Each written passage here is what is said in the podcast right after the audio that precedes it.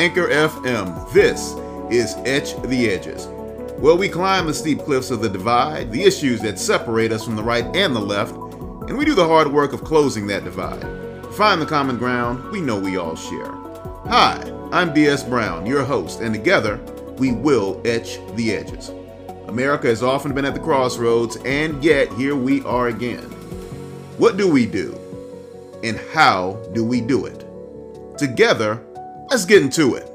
Our purpose? To do the work, to truly peel away at the extremes, for it's the extremes, the extremes that divide us. The tail is wagging the dog. Small groups of people with outsized voices are commanding the stage, and the rest of us? Well, the rest of us suffer for it. It's time for all that to change. Let's lean into discomfort. Let's have the hard conversations, and together, let's etch the edges.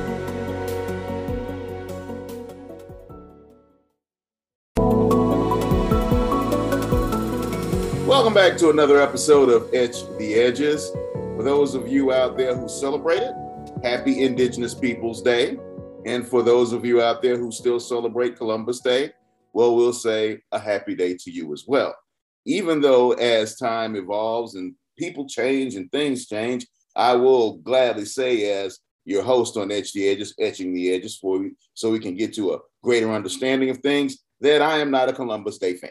So I'm just going to go ahead and throw that out there right off the rip because we all know the history behind Mr. Columbus. He didn't discover anything, he fell on ill intent and purpose for profit. And that's just not the way we're going to be. That's not what we represent here on the Edges. We do the work of hearing the stories of people, everyday people who often do extraordinary things in order to close the ideological divide, in order to bring us close together, in order to get close to the truth. So today, our guest is Norcross City Councilman Matt Myers. And what, what we want to do, what we want to do with Mr. Myers here is get a little closer to his story. And I just want to say before I let him go ahead and jump in here, I've met Matt on a couple of occasions at one local event. He's a dynamic individual, hardworking, and he definitely believes in the work of the city of Norcross here in Gwinnett County. Matt, thank you for coming on the show. Thank you for having me. I appreciate it. Absolutely, absolutely. So, what we like to do again, Etch the Edges is about getting to know people, right? We unotherize and humanize by sharing and gaining understanding. So, Matt, please tell us your story. Who is Matt Myers? well, depends on what angle and when we start that story, but I'll give a brief background. Uh, I'm a young kid. I still consider myself a young kid in my head. I don't know if my body and my age say that, but uh, uh, still a young kid from South Carolina. Grew up in a small town called Lexington, and uh, migrated to Georgia like most people did uh, in the 2000s, and uh, found my way to Jonesboro, Georgia, where I graduated high school from Mount Zion High School. Uh, went to what we call Kennesaw State now, which was Southern Poly at the time, and really want to pursue a degree in engineering. I transferred to Clark Atlanta University where I graduated and met my beautiful wife uh, there at Clark Atlanta University. She's an electrical engineer, mechanical engineer majors. Uh, we graduated and started our careers. Um, circle back uh, was in leadership programs throughout college. Uh, pledged Phi Beta Sigma Fraternity Incorporated. Was in uh, National Society of Black Engineers as a, an executive board uh, for that for our university and many other uh, organizations. So I kind of got my bug in leadership there and then took a role coming out with General Electric in their operations management leadership program. And I thought, you know, what, what path am I really on? Um, so gaining that experience working in manufacturing uh, groups, manufacturing organizations, and then moved my family here to Georgia, back to Georgia. We were going around the country. At one point in time, uh, we lived in 10 different cities in 10 different years uh, from 2001 to 2011. So um, lots of moving around. Uh, and in that, I found Norcross in about 2008, 2009. And we bought our first home here in, in Norcross and we really came and fell in love with the city. We bought our first home before we even got married. Um, and when we got married, we said, where we want to get married? We said Norcross. So we got married right here in Norcross. Uh, and then fast forward 2013, uh, my job got me an offer I couldn't refuse. So I went to work for uh, GE Oil and Gas out in Houston, Texas. Uh, that's where we found we had, first had our little one. And, you know, we, we both looked at each other, me and my wife, and said, where do we want to raise our family? Where do we want to um, make an impact on our community. And we, we both looked at each other and kind of said Norcross at the same time. So we made a quick uh, exodus from, from Texas um, and back here to Norcross and, and, immediately wanted to get engaged and jump right into it. Uh, served on the planning and zoning board for two years, uh, ended up being the chair of the planning and zoning board for the city of Norcross, um, and really had a good opportunity to work with our mayor and councils at the time, our city mayor and councils and city staff about projects and growth in our community. And uh, when there was an open seat for city council uh, in 2019, I, I, took the leap of faith and said, Hey, I'm all in on Norcross, and let's see if Norcross is all in on me. And I was very fortunate to learn my community um, over those 10 years uh, back and forth between Houston and, and, and Norcross, and also while I was campaigning, knocking on doors, understanding what value systems our community has and the, in celebrating the diversity and embracing that diversity of what Norcross is. Um, if, if you don't know, Norcross is one of the most diverse cities in the most diverse county in uh, Southeast United States of America.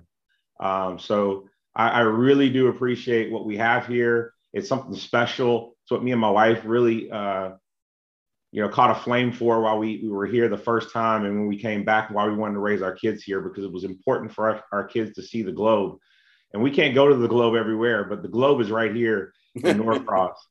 Uh, let, let so me you, ask you, let, let, me ask you. Go ahead. So in 2008, you came in and um, my wife and I, you know, of course we make our home here in Gwinnett County as well. But, you know, we were thinking back on a time when a person of color didn't feel welcome in Gwinnett County. And what was it like in 2008 when you first arrived in the city of Norcross? How did that feel to you? Right. So I think Norcross felt very different uh, for me than I felt in other parts of the county. I won't go out in those cities' names, but um, I've had family members live in Gwinnett County uh, 30, 40 years. And uh, I remember coming visiting up here and it, it, wasn't as developed. So it was like, hey, you're going out in the middle of the woods to get to places uh, like Suwanee or Buford. You're, you're, going far out from, from the city. And uh, I remember coming out here and getting the, you know, telling, hey, be careful, you know, where you're going, what you're doing, and going into just a simple store and get looks. Um, fast forward 2008, I felt a comfort, comfortability that, you know, our community was growing. Um, you know, the community that I was I come to love was growing. And when I came to Norcross, I felt love instantaneously. I felt um, an acceptance um, and a wealth of uh, of community here in, instantaneously. So it was a very different experience than what I had come to see when I, you know, in the 1996, 97, 98 time frame. Completely different if you fast forward from 98 to 2000 to 2008 when I when we made this our home. Absolutely. Now, I, want to lean a little bit into discomfort here before we go into the next phase of the life of Matt Myers. Um, what you just speak of, right? The shifting demographics of the county, the shifting demographics of leadership in the county and how the government looks. Um, and, you know, there's that concern, there's that fear, even even among some people of color that, you know, that there's no easy way to say this, but people are thinking, right? You know, look at all the change in terms of who's in charge. We're going to wind up looking like some other counties. And, you know, for people like you and I, people of color, you know, we it makes us cringe. You know, we we hate to hear them say that or even think that. And let's go ahead and name some of the counties that they name. You're going to turn Gwinnett County into DeKalb County. You're going to turn Gwinnett County into Fulton County. You're going to turn Gwinnett County into oh my God, Clayton County. Oh my God, right? And for those that live in those counties, we're just saying what they say. Because I firmly believe that people of good intent do the best they can within the parameters that they are in. And every once in a while, you get the opportunity to bust those parameters out and do good works, right? But we know things are complicated. Government is complicated. Bureaucracy is, is challenging to navigate. But there is that concern, valid or otherwise. They say it. What say you, Matt, when you're confronted with that perspective? Well, I got an interesting perspective there. I graduated high school from Clayton County, so I know it very well. My parents live down in Clayton County, Georgia. Uh, so yeah, it's the common thing. You if you hear on the streets, you're talking to people. Yeah, they say, "Oh my gosh, here we go again." Um, and no, I don't believe Gwinnett County uh, should have that path. Um, I think it's important to have diversity. Um, diversity isn't just uh, all black or diversity isn't all one or all Hispanic. Diversity is a mixed bag of that. And I think we would be doing an unservice to ourselves in Gwinnett County if we don't embrace that full diversity because those diversity of ideas really push us in a path forward. So you have to have a, a mix of everyone or everyone's background. And I'm not saying your color or your direct uh, descendants determine your determine your culture, but really it is a, a, a blend of cultures. But I think you know something we've got that some of those counties didn't have early in the 1990s and early 2000s. We've got a high level of education, and those individuals that happen to be elected come from a diverse background themselves. So they may look very similar to each other here in um, Gwinnett County today. But if you talk to our, our leadership in the Gwinnett County area, they're very different. They have very different backgrounds, very different opinions. Um, and I'm proud to, as a city councilor, being one of those individuals to work with our county leaders. But also in the city of Norcross, what we do, I think, is phenomenal. It's it's really a collaborative effort, and we try to continue to be collaborative in that. And I think as long as we get past these politics um, of red, blue, green, whatever, and, and, we actually get down to the business of working for our community, I think we'll be fine. I think if we start to get into this partisanship, um, alignment, backstabbing, old school politic ways, I think we're in for trouble. And um, there's individuals out here like me, I'm not the only one, that really don't stand for that kind of stuff, right? Our, our community has nothing to do with, with uh, partisan politics. What happens in Washington rarely, rarely impacts deep down the, the citizens on Old Norcross Tucker Road or Satellite Boulevard, wherever you may live in, in Gwinnett County. What happens in Washington isn't affecting your, your day in and day out. And really, we should be servants for our community day in and day out. And as long as we can keep that focus, and I, and I believe we will, um, I think we'll be fine. Um, but yeah, it, it does give pause to a lot of individuals because we've seen it go wrong in so many other places, especially in the metro Atlanta area. That's a very powerful statement you speak truth to power, and it's an unfortunate thing, but facts are facts.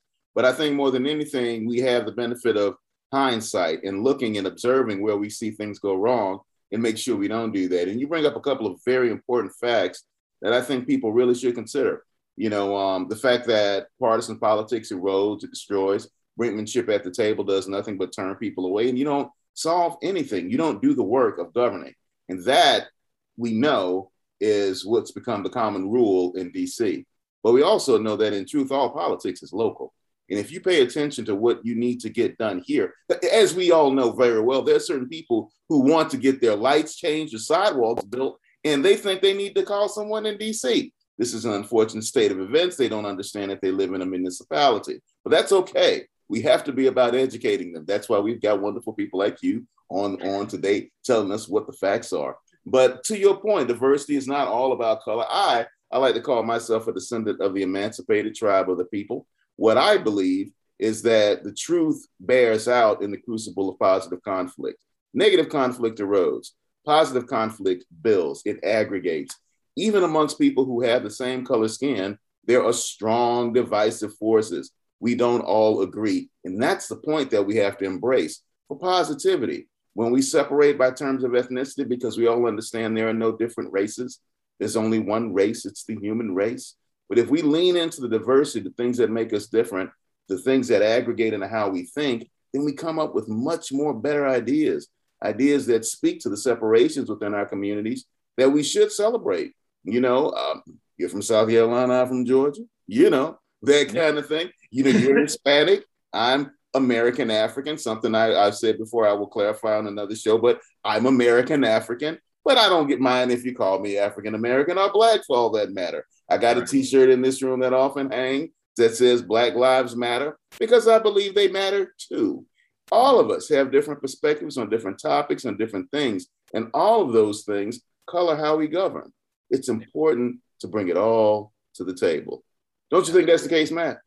Absolutely. I absolutely believe that. Fundamentally, in my core values, I believe you've got to bring it to the table. I think you said something important there um, that you've got to have a po- positive conflict, uh, shouldn't be confused with negative conflict. Um, too often in our communities, uh, when you can't have your way, even if it's positive conflict, it's turned into negative conflict. And, and I think that's that, that's a short-sightedness and, and, and, and poor, poor leadership. Right. I'll just say it if you if you have someone disagreeing with you on values and and has questions if someone's asking questions about what's going on in their community um, and you take that as an offense because it sets, stands in the way of your agenda you're a failed leader and that's and I'll, and I'll go out there on a bold statement and say that um, and so anyone who feels that they're in that that bucket that you have your own personal agenda when you're you're serving the people you're a failed leader and so it's time for you to move forward move on and let's let people who really understand what what, what leadership is, um, really run our, our cities, our counties, and our municipalities, and et cetera around our community. Because really, um, set agendas really poison really frank and open dialogue. They poison, in my opinion, uh, people's ability to change, to come to the table. One of the things from my government standpoint, from governing, and I do this in my corporate America, uh, in corporate America as well, is when I come to a room about with with some with an idea, and we're coming to the room to the table with an idea. I don't have an idea that says I'm not going to change my opinion no matter what we come out of this conversation with. I come in that room and say, okay, I'm willing to listen and how we tweak this to make it work for everyone. And that's a collaborative consensus building um, form of leadership. And I believe that's extremely important and very lacking in our community because people have had to fight so long. They've said, hey, listen, I'm stuck in my ways and I've got to do this because maybe 20 years ago you needed to fight that. Today we've we don't need to do that. And just because we did it 20 years ago doesn't mean we have to do it in 2021, 2022 and going forward. So that th- those are my opinions. They may they may not be popular, but they're, they're my opinions and, i and I'm strong on those. I heard that, and you're definitely much entitled to them. And of course, it gives us additional insight into who you are, and that's that's what we need to know, right, Matt? That, right. That's what we need to know. But I totally agree with you in, in that instance. Um, there are folks that from different ethnicities who are intractable, right? They fight the old fight because they think the old fight is the same. Some of the challenges from the old fight may still persist, but the tactics, tactics sometimes have to evolve. And then, of course, you always have to see what's on the other side of the chasm, the challenge that you face, what the opposition looks like. First and foremost, I would always ask that we remind ourselves that the folks on the other side of the aisle are American and they're human beings, right? right? They're, they're, not people that we want to shoot. We're, we are we are not about to have another civil war. I think. I pray. I hope. Right? You know, you you, you this vehement hate that's come to the forefront has been the direct result of let's just say it because our white brothers and sisters who recognize it know the truth and they shall say it too. But you know, old white men who have decided that playing brinksmanship in the game of power, the game of thrones, is worthwhile. And the rest regular folks, we just get shot up, smashed up, mashed in the middle. And in that game, you know, I don't want folks to lose sight of the fact that real people die. I'm not talking about battlefield tactics, but we're talking about the inaction of policy that permits some people from getting medicines, permits some people from getting the assistance that they need, that route some people into poverty where they pick up disease and die when it might not have taken so much just to get that person off the street. That's what you call, as you say, bad leadership. And at the top, they do that because they want to keep their hand on the reins. You know, they don't think they're servants. I, I say all the time, and, you, and Matt, you heard me say it before. Those we call those politicians. Right. And I told you, I'm not fond of politicians. You're in office, brother, but again, I'm I'm every time we talk, I, I, I, hold fast to the fact that you seem to me to be a statesman. And, you know, I, I say that to you because I hope you internalize that and you continue to walk that path. You said it again and again. And I loved it the first time you said it at Run Gwinnett Cities. And you said it with a lot of energy. I was like, this brother loud about it. I said, I serve. I do this work because I want to serve. And I was like, oh man, I, let me get my iPhone out and take a picture. He said, that's what that's what we want. That's yeah. what we need. And um, I just want to say thank you for that.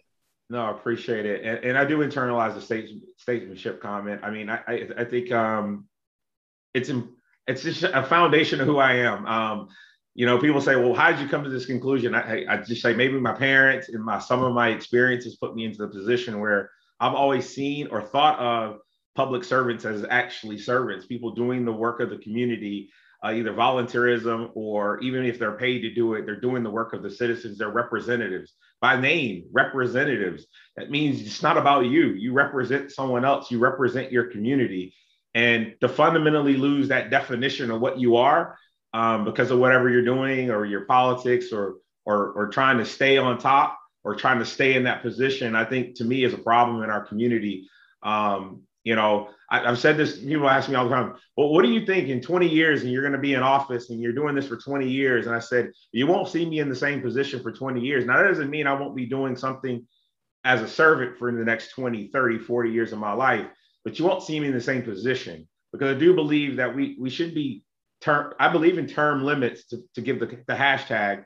But what I mean by that is if you're not a leader in a leadership, part of being a leader is growing your community up and, and building um, talent around you. And if you're if you're a true leader and you believe in leadership, I believe there's no way you can be in a role for 20 something years and not say you develop talent around you that you can curate to be in that position to continue to take that um, you take that torch and move it forward, right? I believe that without a doubt. So if you're in those positions that long, I do, see, well, what have you unity beyond this, that, and the other? Who have you, what have, who in those people have you grown up in that community? You can't tell me that you're the smartest guy in the room for 25 years. Um, and, and, and I think I, I'm a, I'm a decently intelligent individual and I can say straight out, I won't be the most intelligent person in my company or in the city of Norcross or eligible candidates in the city of Norcross to have the will and the want to be servants for 25 straight years. So, or 20 years or whatever it is. So, my ability to understand those individuals, work with those community leaders, develop those community leaders into positions that I currently have today is a part of what I've always thought to be leadership. I've done that in my corporate career, where every time I've moved to a new role or a promotion, the first thing I'm doing is go, yep, I have four or five candidates or four or five people that I've worked with. I feel that they're talented to do it, and I've empowered them to be leaders in their community. So let's see if they're, they're willing to do that, and I'll support them. If you're not doing that, I think you're being selfish, right? Let's call it the simple word. You're just being selfish. You're about yourself and your greed. And so to me, that's why I believe there should be a thing called term limits in every position in the country um, that's elected. And I believe that uh, you should be valuing the growth up. And, and I think that's maybe something that's not not been a case long term, right? I can think about when we had old Jim Crow laws and things like that, where maybe you needed strong leadership for decades to move the needle. But as fast as our community moves today, as broad as social media is today, and as you know, as talented as the individuals we have today in all communities of color um, and diversity, I believe there's no excuse now to have to say, hey, listen, I, I can do this for 40 years without anyone doing my job for me. So those are the reasons I have. I'll, I'll be short with that. But what's your thoughts on that in terms of term limits? Oh, I, I, I think it's great that you threw it out there. Yeah, I say, throw, throw them all back. all right. I, I appreciate that one, Matt. Um, I think, quite honestly, um, that term limits actually should be enforced by the individual, not necessarily by the state, by law. But I can tell you now that I'm not exactly wed to the idea one side or the other. I guess it comes from my my my my desire to always try to hear all perspectives as an always aspiring critical thinker. But when it comes down to how you impose that upon yourself, I always think that you need to really figure out how to do your bid and then step away. It really pleases me to hear you say this because the same thing came up with another candidate that's running in our county and to me, it brings back the story once again. And I said this to that person, you know, it's the story of Cincinnatus, right? The uh, Roman general in the Republic before the empire came to the forefront. And, you know, they wanted to turn him into a king because he was like, he was the man. He was winning. He was right. chopping them down. And, and Cincinnatus said, what? I'm a farmer. you know, I just know how to fight really well. And I know how to tell a whole bunch of other people to fight with me. Yeah, I'm good at that, but No, I'm, I'm a farmer and I don't want to be a king. I don't want to figure out how to be a king. I don't want to rule all of you people. You guys, you you you you go figure that out. I'm gonna go over here and grow wheat because right. I like putting my hands in the dirt and growing things. He did his bid for what he was needed for. He served his republic and he took his behind home. to me, that is how it all should work. And again, I, and I totally agree with you. When you have the person in the position who says, well, I can't get it done inside of eight, you know, 12, 16, 20 years, two, four, six, eight years, then yeah, that, that may, I think what a lot of us miss who decide to step into these positions. And before I say that, I want folks to understand also that often enough we hear these folks make these comments and we think that they're extraordinary or so much above us as human beings. But you and I know, Matt, that the people who sit in corner offices that occupy seats of power, that run global corporations or entire countries, they all go to the bathroom the same way we do. And some of them are a lot dumber. So, you know, I want folks to really hear me say that and internalize that because it's the God's awful truth that we somehow might have let that person, and I always say let because even when they take power, it's a function of the people allowing them to occupy the space that they sit there and they say things like, I can't get it done in eight. I need, I need a lifetime to get it done. Well, to your point, you don't recognize your talent. You don't curate the people around you. You don't look at the people who may be smarter or have a better hand on the touch of the time. And you, you haven't encapsulated your work appropriately because if it is a generational thing and we're supposed to pass it down, then actually you should be smart enough to say, this is the work. It's five chapters. I did three. I'm giving you the last two. And if you have to change that in order to get it done, well, it's your responsibility now. I like growing wheat. Yep. I'm getting ready to go back to the farm. I'm going back down Mississippi and I'm getting ready to put my hands in the dirt before I wind up laying in it. Right. you know, I love your That's analogy. my perspective on it. I love I love it. Right. You know, it, you said it's, it's, chapters in a book. Um, we, we don't. We're, we're, one thing we're promised not to is to be here forever. So at some point you're writing chapters in the book. Time to let some other people write those chapters in the book and see how it goes. But if you're if you're coaching those individuals properly you're respecting those younger individuals as they come up through through through the, the channels i think you'll impart on them a sense of a wisdom and a sense of guidance that your your book's going to be the same book that you thought it was going to be or directionally because you put that same those same ideas and those same talents to that person and you empowered them to take what they've learned and is and enhance it. So um, writing the, all 30 chapters of a book, it's going to only be your opinion.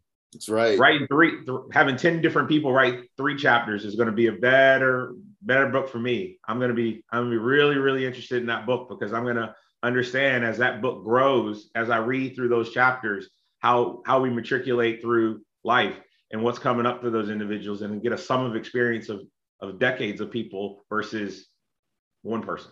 Yeah, right? just me. Because to yeah. be quite honest, the, the person may think, oh, it is all about me. It is not. When it's all about you, we tend to get wind up with oh, disaster, tragedy. I mean, all you got to do is look at history and see it, right? Country yeah. to country, age to age, you've got these these these powerful names in history, these conquerors, these leaders, these so-called people who say they stand up to take us to a new era. Oh, there you go, 30 million people dead you know, we're going to go ahead and shift the entire economy and we're going to be the engine for the future. Uh, okay, 14 million people dead. No, you know, yeah.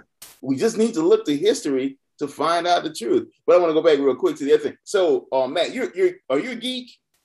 Sorta, yeah, sorta. Okay, I, have been, I've been, I've been, I've been toted that a, a while. So yeah, man, I'm, I'm, gonna embrace it. Yes. There you go. Yeah, I embrace mine too. I mean, you know, I like, I, you know, I, I've, I've done my athletic I love I love my sports as well. You know, by the way, go Falcons. They finally brought one home this weekend, even though it wasn't here in America. But hey, you know, you take what you can get, you know. And, and then I switch over here, and and as we were talking about the chapters, I'm a huge Lord of the Rings fan, right? You know, I um I first read uh, the uh, Tolkien trilogy when I was in the like fourth grade, and you know, there's a scene in the in the movie, you know, the adaptation where you know Bilbo his he's written his book right uh, to there and back again right you know and he's talking about his his travels with the dwarves But the wonderful thing, passing the torch, right? Because he wound up passing the torch. We thought The Hobbit was the big story. Nah, that, that wasn't the big story by half. The big story was the trilogy, The Lord of the Rings. And at the end, Bilbo gives the book over to Frodo, opens it up, and there's some empty pages. And Bilbo tells Frodo, These chapters are for you. Continue the story. Now, a lot of folks may say, Did he just equate that to government? But yes, I did. That's my point. Frodo is the next leader of the crew, and he is going to write his chapters, and he's heroic. He's humble. He is always trying to do the right thing, and he's willing to sacrifice himself. What a unique and wonderful tale from the land of geekdom on how we should look at people who are supposed to be in charge today. Just something yeah. to consider critically, I think. You know I, I, mean? I, I, agree with you. Um, not a not a big not a big reader on the Lord of the Rings, but do know what you're talking about there. And I and I remember that portion. And and you're right. It it's it, it equates. It works. So go ahead and use the analogy, use the comparison because it works. Absolutely, absolutely. Now let's get back to you, man. We've waxed and waned, but you know, I really wanted to get to that next part where, and I want, and, and again, it's a story. I want to hear a story, Matt. Right? So you know, um, we we talk about you you you made your home, you're in Norcross. You know, share with us the mental calculus. You know, you you kind of laid into it. You said you know you decided to to to support your community and serve. But what was that like for you and your family? what are the what were the gyrations you went through that said, you know, I'm going to put in time on on on the city council and I'm going to make this part of my life. And I know you don't get a lot of money for it. No, you don't. no, you don't. You don't. Um, Got to keep the day job um, in municipalities, and it's important. Um, so I've always felt like, um, yeah, I, I, think this is an important piece to me, who I am. Um, I always felt like coaching and mentoring and being a part of leadership was an important piece and that I felt like I was good at or felt like it made me comfortable. Um, when people are having a problem or people need assistance, that's just my value system. I don't know what it is. I just, okay, what can we do? How can we solve it? As an engineer, we fix problems. So, in general, between my career as an engineer and what my value system is, just to want to help people, they kind of bridge the gap here. Um, and so, uh, for me to answer your question directly, it was really a, a, family decision. So you'll hear me say this a lot, and and people try to coach me out of it and say, "Well, you say what you've done. You always say we," because it's not. It's never just me.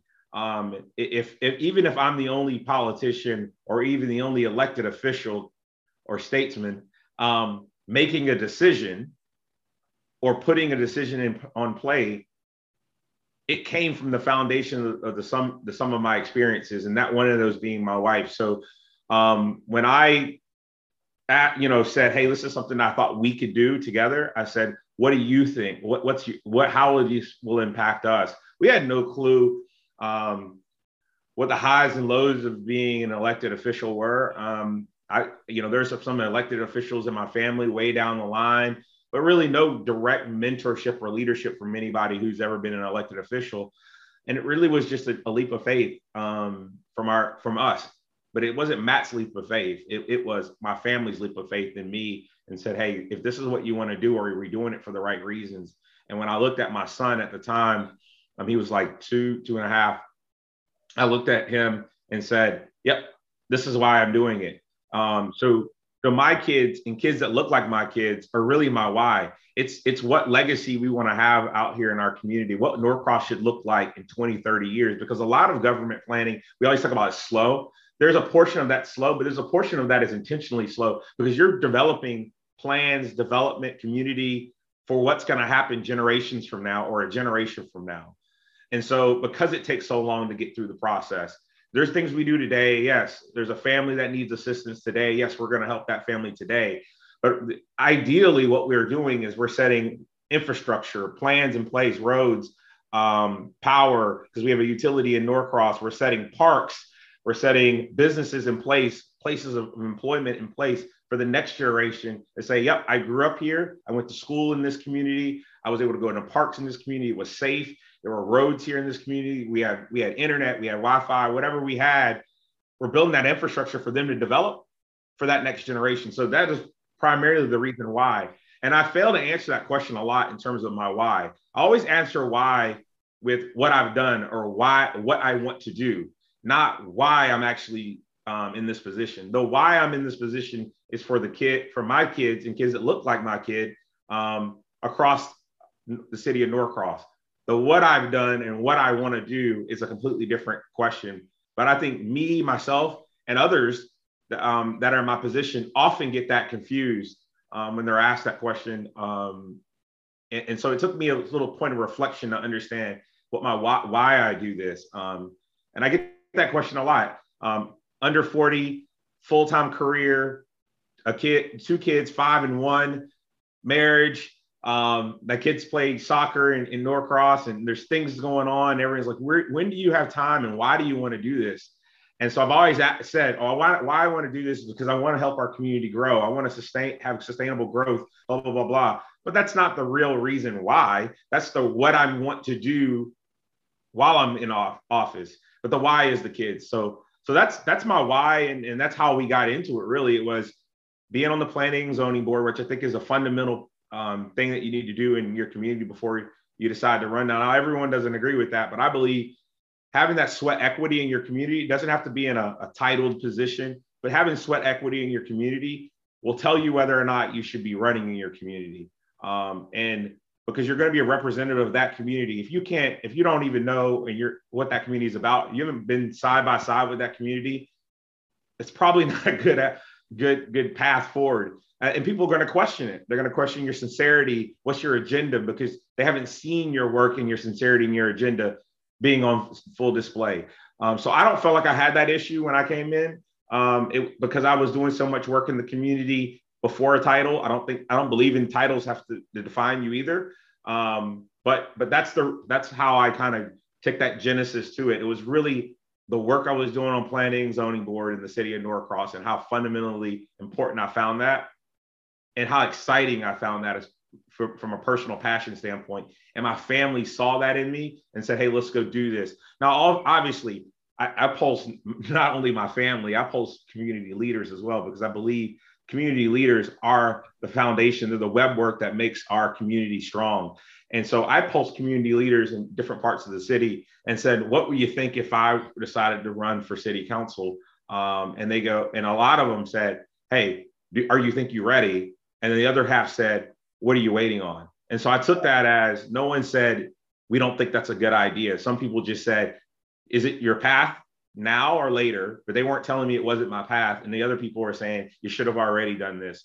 So I took that as, hey, let's take this leap of faith because it was an open position, um, because we had a person leaving that position. Now we ran against two other individuals, very capable individuals, and um, and won. And I thought that was really uh, powerful. You know, I'm really proud to say that the candidates I ran against in 2019 have all endorsed me in 2021 for my reelection. And that, that speaks to not only their character, but it speaks to what Norcross is. We're community and we can move forward past, past the politics of things. Um, so I'm really proud to say that out loud because it's important to me. And I would have done the exact same thing if those individuals were um, to be elected in, in place of me. That definitely, without equivocation, speaks to community. And thank you for sharing that. I think um, a lot of people really need to take the time to understand because, you know, if as an individual you don't take the time to be introspective and think critically about who you are and where you are, you know, I always tell people, you know, um, in my methodology, I came up with my own for uh, breaking down problems and solving them using critical thinking skills. It's called 3FE find, focus, establish the fundamentals, and execute. And within it, you always start with the things that you learned in elementary school because you work in corporate America just like I do, and you know you get tired of going to meetings where folks are trying to solve complex problems, and they start at the ten thousand floor level, and you know someone in the room doesn't know what the hell they're doing, and it only takes one person to go, "What are we really doing?" Then all of a sudden, the cavalcade of people come out. No, yeah, what are we doing? And what, what, well, really, yeah, and why are we doing this? And well, who's going to take? All of a sudden, all the questions pop off, and they needed just one. You got 30 people in the room, and everyone's talking about well, what we're going to do on you know, uh, September uh, 18th, and then on October 20th, we're going to go ahead and do this piece. And well, yeah, well, we have to be thinking about that all. The, And then someone in the corner goes, well, why are we doing that? And everybody pauses and goes, well, because that's what we, we, we is, is that what we're supposed to be doing? Why? why? I don't know either. Why? you know, That's it, right? Who, what, when, where, how, and why. And I love the fact, Matt, that you said you took the time to really become introspective and ask that of yourself, right? You know, all of us need to do that in whatever field, whatever endeavor we seek to put in time and effort. And, you know, the, the truth, you know, it becomes illuminated, it rises to the top. And the fact that you said you want to do it for your progeny, that, you know, and, that, and that's your, your children down the line, right? Down the line. And then you live in a community where it seems that other folks tend to want to think the same way. Here's the thing that really is illuminating to me as an individual. And that's why I've dragged my daughter around to some of these things as well. You know, her big thing is trees, right? And right. she gets really tired of driving, driving through Gwinnett County and seeing more trees knocked down, even as we have a policy to replace them. But it's because, you know, we don't understand all the dimensions of what's going on. And again, I talk, I go back to that point where we talk about the person who says they want to have a traffic light addressed or a sidewalk built, and they think they need to go to Atlanta or DC or someplace else. They know this is local government. You know, understand what happens when you flick the light switch or you turn on the water. And most of us don't. We just walk through, you know. We don't understand that there are systems behind that and that people are in charge of managing those systems they get paid out of a budget. The budget gets managed and allocated by some leaders. Those leaders actually get elected, and most of you don't take the time to vote for them. Yes. But you should. You can. Most of you don't even know when it comes time to vote for them that you're supposed to go vote. Some of them may even go, Well, can I vote for them? You you yeah. live in Norcross. Yeah. go, go, go vote. Go vote so you can understand that underneath the street that you're walking, there are a ton of pipes. I saw a visual representation, Matt, of Gwinnett County from the, uh, I went up there, you took a, a tour of the water facility. You know, it's absolutely fascinating. Gwinnett County has to, to your point, not only be one of the best counties in the country in terms of how we look, and I think personally, and I've said it before, the promise of America, but we have to perhaps be one of the best run, period, in terms of engineering, funds management, you know, um, infrastructure, you know, envisioning and planning. The Gwinnett strategic plan, to be quite honest, when I look at it, I'm like, y'all don't really need to do nothing. You just kind of sit there and keep your hand on the wheel for 30 or 40 years. Then we know that's not true because things change and you have to evolve and, and, and, and change things as they go uh, to meet the need. But, you know, the plans are so good to me that they present opportunities for us to build way above and beyond in terms of people and process and services. You know, it's it's, it's excellent. And to hear you talk about it, and you know, I want you to elaborate a little bit more of it, but on it. But you know, as a council person, that's that's what you do. You make sure that things are done. And I and I want to I don't want to overcomplicate it. So things get done. because you're at that table talking about the things. But most of your constituents, well, maybe not Norcross, hopefully not. It, it, it hope, let's say for the whole of Gwinnett County. Look, we're going to talk to those few that still don't get it. Y'all need to understand what he's doing. you need to understand why he's running again. And, and, in the, and the same thing should apply for you as an individual. Even though you're not running for office, you should decide that you want to give Matt your vote because of not only what he's going to be doing for his children, but what his actions will mean for yours. I always tell people only critical thinkers should vote. And I and I don't do that to discriminate or divorce someone from the franchise. I say that to say that every voter, every citizen should be a critical thinker. Because American freedom is hard, it's complicated. You got to want it. And it takes work. Yeah. And it really takes work because I may want a thing and you may want a thing and governing of the people, by the people, and for the people means that we need to figure out how to land somewhere in the middle, that there'll be real compromise. It's not my way or your way, or we just blow up the whole damn road. It's yeah. not how this thing should work, right? We should be able to come together, figure it out, be engaged. Candidates who only have videos on their campaign pages should not qualify. They should never get the vote. One of the most, and I bring it up because it's one of the most frustrating things when I was talking to my friends on the other side of the aisle, and I said, Well, you know me, Derek does the voting like this. I read the platform, I, I study the individual, I vote for myself. And I say myself first because it's me. And then I think about my wife and my kid, my household, then my extended family, then my community. then my city, my state, my nation. Those are the critical thinking exercises. And I ask who, what, when, where, how, and why at each of those stages. And I want to figure out what your policies are going to be mean to my who, what, where, how, and why. So where to go? Let's go read. I went to Trump's website, Matt, and they only had videos. Just videos. Yeah. Um, and it blew my mind. It blew my mind. And that yeah. is how we know if we be critical thinkers, we must entrust each other and remind each other and admonish each other to do the work of American freedom and rule out candidates like that. Still walking around supporting him, going to his rallies. The man doesn't read. Yeah. Anyway, we're off topic. I'm sorry. Oh, you're, you're good. You're good. I, I mean, we can relate this all back to Norcross and, and whatnot. But I, you know, fundamentally, because you, you stepped on you stepped on the um, the Trump button here. Um, fundamentally, following leaders uh, from a popularity contest is is really what's been challenging in our community. And I'm hoping my, my generation and the, the generations below me, um, we can figure out a way to get past the social media uh, hashtags and we can get past what we see on social media as fact. Um, and we can be more critical thinkers to your point, but also be more educated in what those individuals we're voting for are, and not just voting for people because they have a D or an R by their name, um, and voting for who they are as individuals and who you think they should be representing of you. Again, like I said before, they're representatives of you, um, they're representative of your community. Just because they got a D or an R by their name doesn't make them hit your value system or your your morals. They may completely be divorced of what your morals and your value systems are, and just because they have an R by their name isn't a reason to vote for them.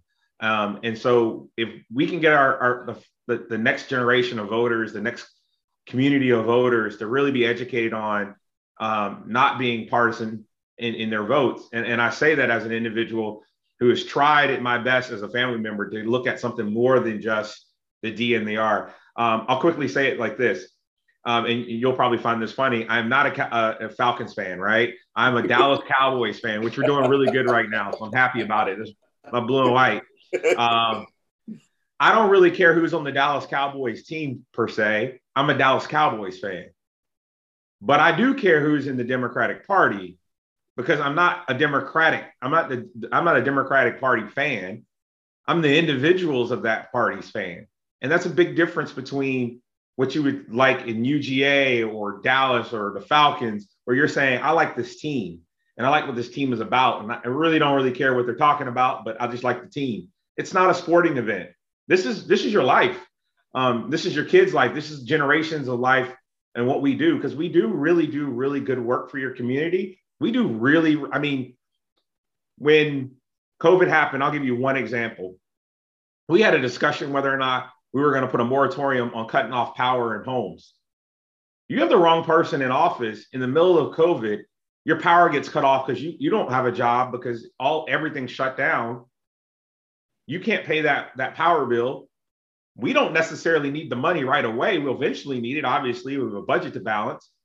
But can we be human and say, we understand what's going on? Let's let's do a moratorium on, on cutting your power off because you're a, a month behind three months into a pandemic. Let's not make your power and your electricity um, heading into the summer and having your refrigerator where you just got food that you didn't think you could get go bad because we cut your power off. Those are decisions made by your elected officials by and large. And if you're not aware that there are people that may starve in other places because their power got cut off, their food went bad, and now they've got to make a decision. Um, of what they're, where they're going to get their next meal from when they had a full refrigerator full, only because they were a few months behind on their, their power bill. Now, so I don't, so I think that this is a fundamental importance to understanding what we do and what, what, you know, what impact we have on our community. That's just one small example of having good leadership in place. And I'm proud to say, um, by and large, Norcross has got good leadership. Again, I'm one of five votes that makes things happen in our community, but I think we've got strong leadership around me. Um, and I think that's an important piece um, to do. And I think even if we didn't have strong leadership around me, it would be incumbent of me to make sure that I'm coaching my individual peers that we have good value systems and we push forward. But but I'm lucky um, that my my peers are, are, are, pretty straight and I don't have to do that. So it's it's made it a little bit uh, easier to digest being sworn in and two months later um, saying, hey, welcome COVID two months into my first term. Uh, so very very uh, challenging is you know baptism by fire, so to speak.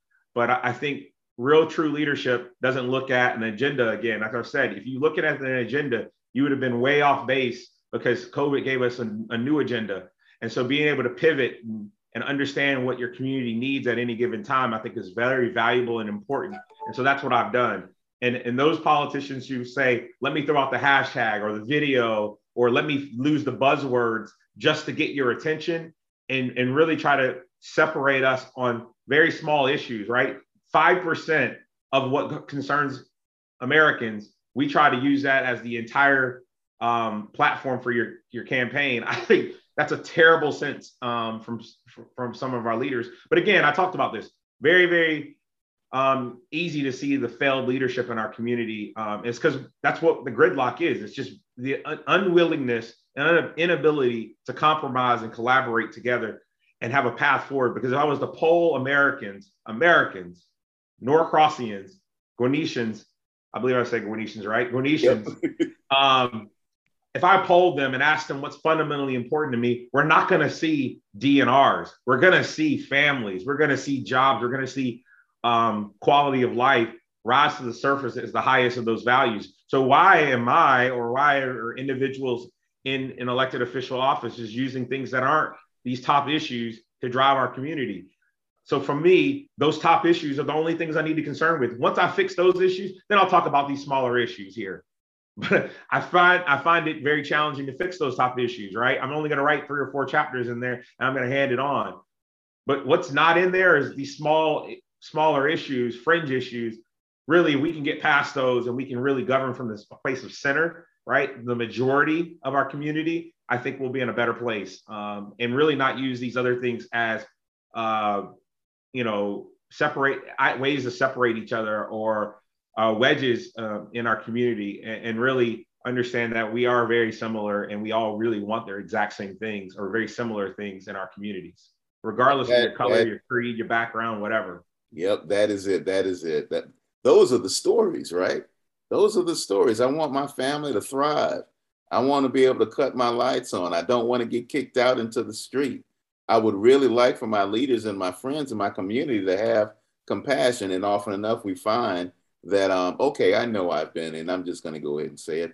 I've been an asshole. I, have been very, you know, I, have lacked compassion for some people because of, you know, um, I don't like the way they live or how they look, and you know, the poor stink on ice, and and yeah. But now I'm on hard times, and I want you guys to have compassion for me.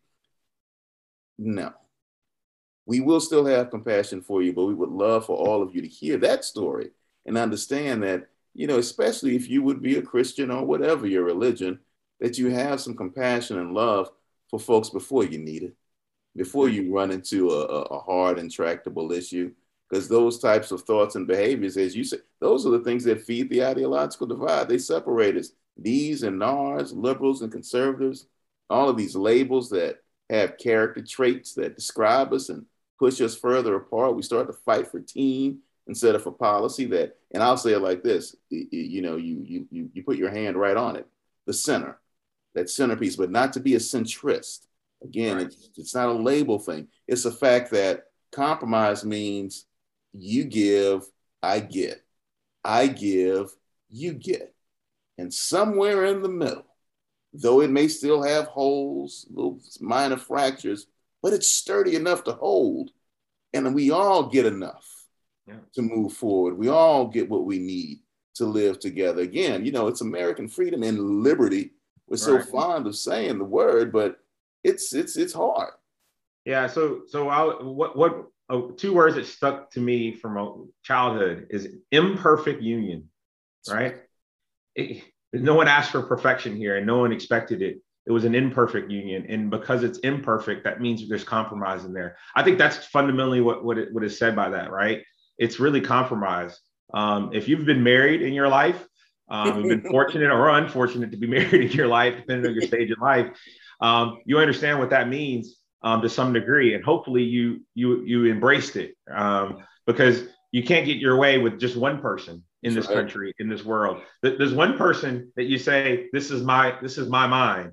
right? This is my wife. This is my husband. Or, or, you, or I don't mean to interrupt you, man, but we got to say it right there. It's like when you do have it in marriage or running a country, it's my way. It usually leads to tragedy. It does. Fundamentally, it, it, there's a point where that other person or that other group says, "Not a, this is this is unacceptable to me," and um, it, it, not only will that group say that, and there will be a pushback, but also typically when you only have one idea or one thought, you've probably made fundamental mistakes in not checking every box. And so, you, whatever your plan that does go through probably will even have even more holes than just coming together and using two brains, um, two groups of individuals that are intelligent versus just my own group that all listens to the same thing, hears the same thing, sees the same thing, lives in the same neighborhood. You have no perspective on it. Um, I'm very proud of what's behind me here. Um, so yeah, I was going to ask you about that. I was going to ask you that question. That. So what I'm proud about is everyone in my house, my four family members, we were all born in any one of those given states. So um, I was born in South Carolina. My my uh, my wife was born in Illinois, Chicago.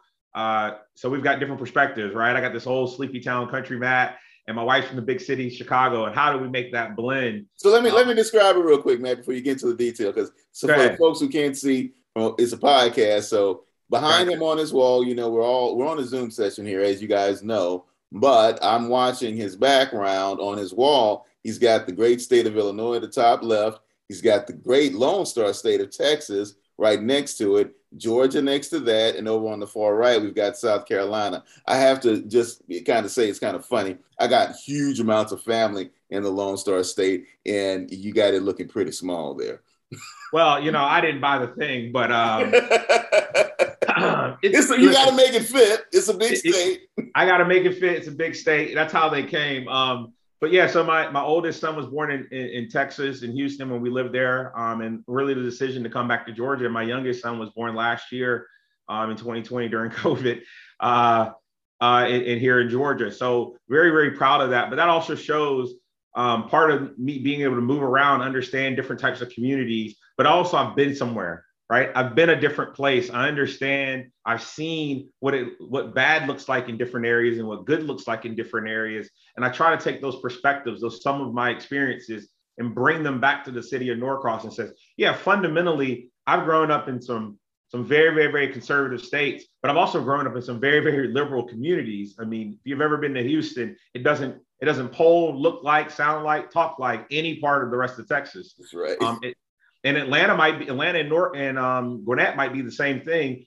completely different than what I grew up in South Carolina, which is very conservative, and would be completely different than what my wife saw in Chicago growing up. So those perspectives and those those those experiences, living there, being there, having people from there, I think is important. Um, I hear a lot of people say, "Oh, I've grown up in this community. I've been a life. I'm a lifelong individual in this particular community, and I value that because you're going to have more perspective in your particular community than anyone else we have. But one of the values I see in Gwinnett County in, in Georgia, as we continue to grow, you know, we've been a, a transplant city for so transplant community for so long.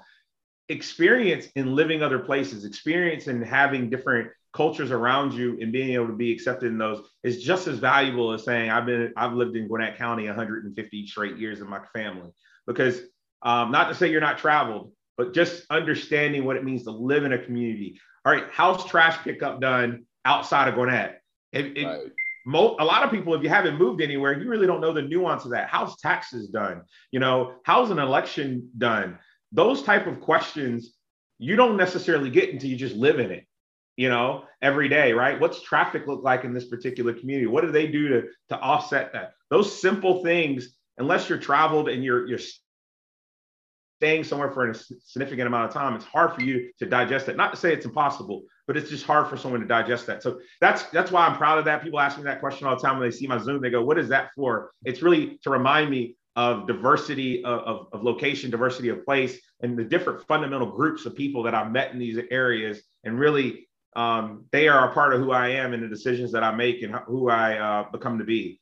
Um, and, and that's corporate America, it's family, it's all those things um, being a part of that. So th- that's why I mention it because I think it's important to have that um, that that background a little bit. Absolutely, Matt. And I just have to say that that's one of the best spins, or we don't want to use spin, that has a negative connotation. one of the best ways to explain and showcase the power and intent of diversity and why it's so important. I don't care the field, the vertical, the endeavor, wherever it is you're doing work or you have to make decisions or you have to plan.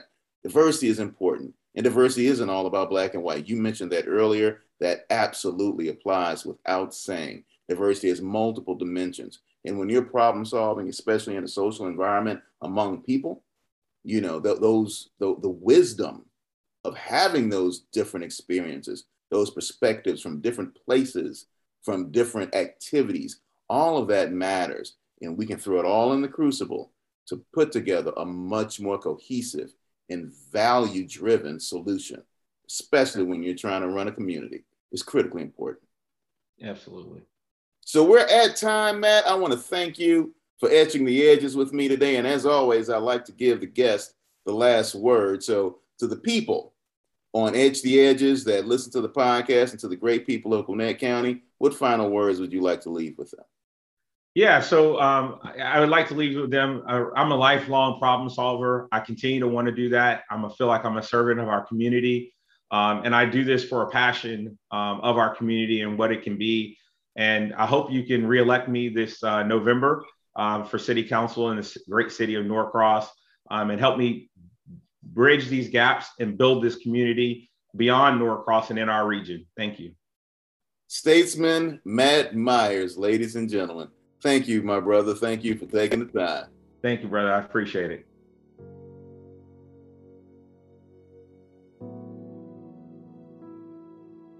In his own words, still a young kid from South Carolina with aches and pains, who has made his home Norcross, Gwinnett County, state of Georgia, and is committed to serving the people of his home.